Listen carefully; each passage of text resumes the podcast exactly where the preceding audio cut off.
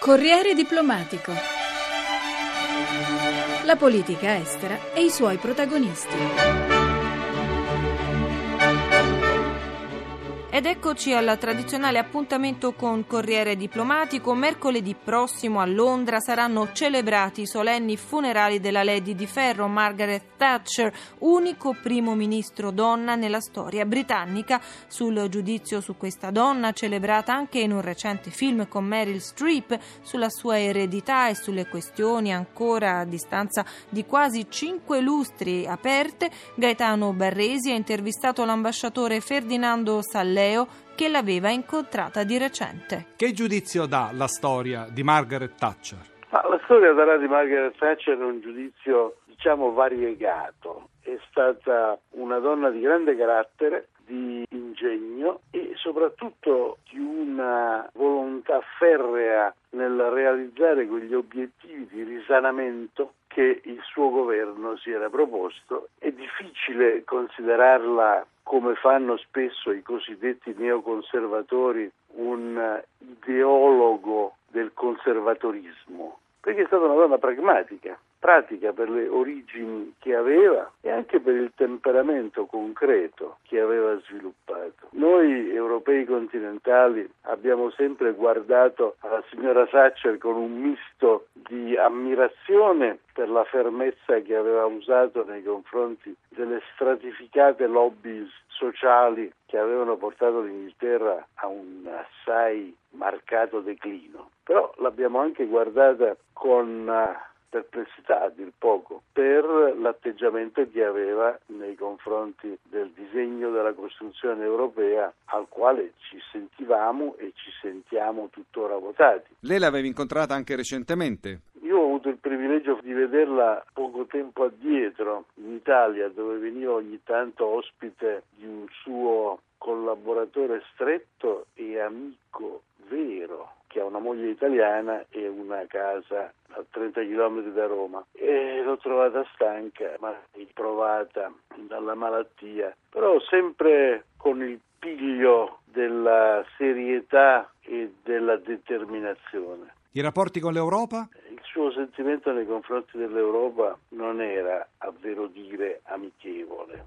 Non per conservatorismo, quanto forse per una componente patriottica, se la guardiamo da un lato, nazionalista, se la guardiamo dall'altro, che riguardava un disegno del ruolo del Regno Unito nel mondo. Ma eh, stranamente fu proprio al Consiglio europeo di Milano del 1985 che cominciò il declino della signora Thatcher all'interno dello stesso panorama politico inglese per una causa europea. Era il giugno del 1985, Consiglio europeo di Milano, 28 anni fa. Cosa accadde esattamente? Si era arrivati a un, uno stallo, era sotto presidenza italiana, essendo a Milano, il presidente del Consiglio era Bettino Craxi, alla Farnesina era Giulio Andreotti e lo stallo riguardava una conferenza intergovernativa che si proponeva da parte degli europei continentali per dare i seguiti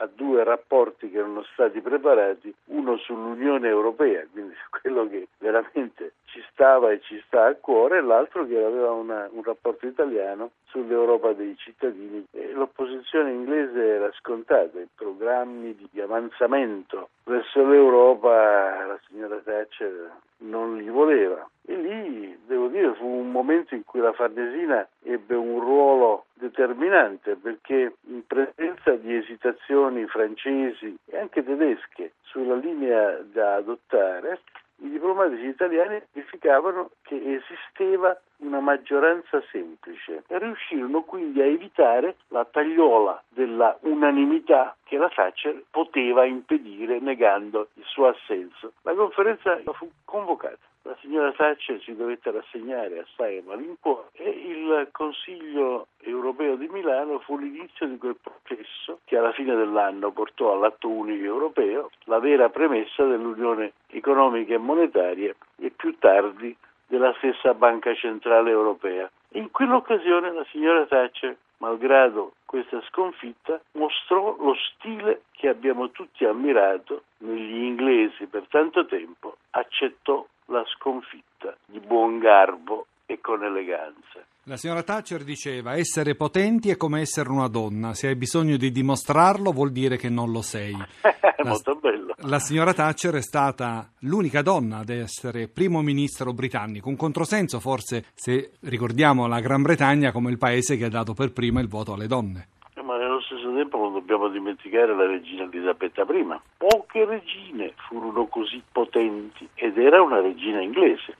Cosa pensava dell'Italia? Nei confronti dell'Italia la signora Thatcher ha mostrato, fino all'ultimo direi quasi, simpatia e affetto e di quello dobbiamo essere grati. Chi è se c'è l'erede della signora Thatcher? Non ce ne sono, non ce ne sono.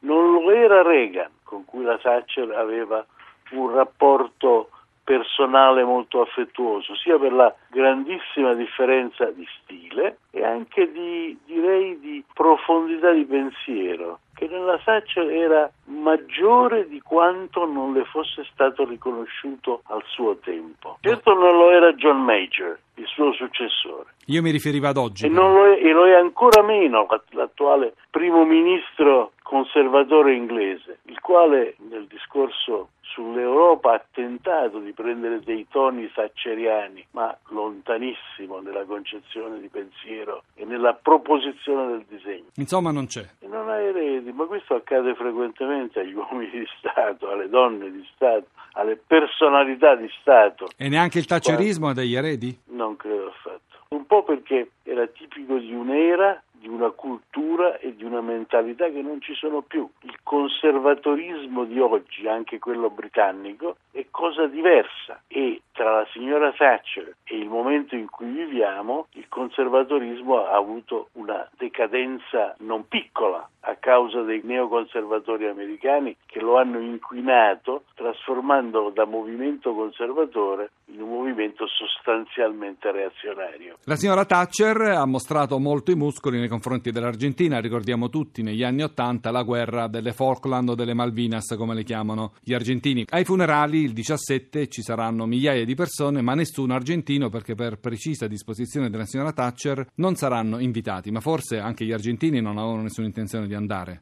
Non è sorprendente perché i sentimenti che sono rimasti fra i due paesi non sono esattamente amichevoli. Da una parte e dall'altra non è stato dimenticato un episodio che fra l'altro minaccia di risorgere nuovamente perché eh, se ne è riparlato da entrambe le parti con una ferma difesa del dominio britannico da parte di Londra e forte anche del pensiero espresso pubblicamente dagli abitanti delle isole. Con questo referendum di qualche settimana fa. Esatto. D'altra parte, avvalendosi di una serie di strumenti approvati dalle Nazioni Unite, gli argentini sostengono che, non essendo autoctoni, gli abitanti delle Falkland sono in realtà dei coloni. Certo che all'epoca la signora Thatcher mostrò coraggio, rapidità di decisione, che sono le qualità che le vengono riconosciute, incurante dei rischi obiettivi, perché gli argentini avevano dei missili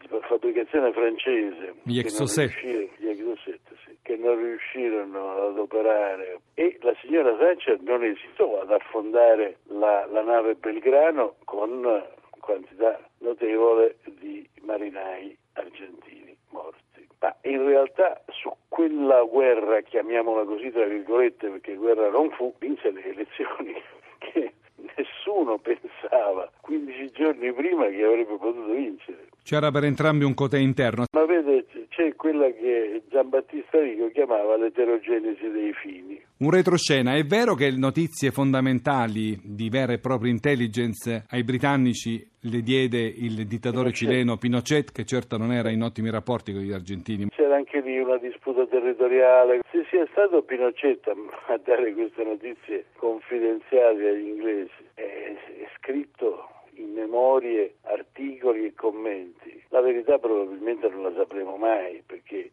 quei documenti di solito non si ritrovano. Però è un fatto che certo i britannici che... sono sempre stati generosi nei confronti di Pinochet. Ah, non c'è dubbio, non solo, ma, ma poi in fondo pensiamo bene alla regola maestra dei libri gialli. A chi conveniva? Chi ne ha tratto profitto?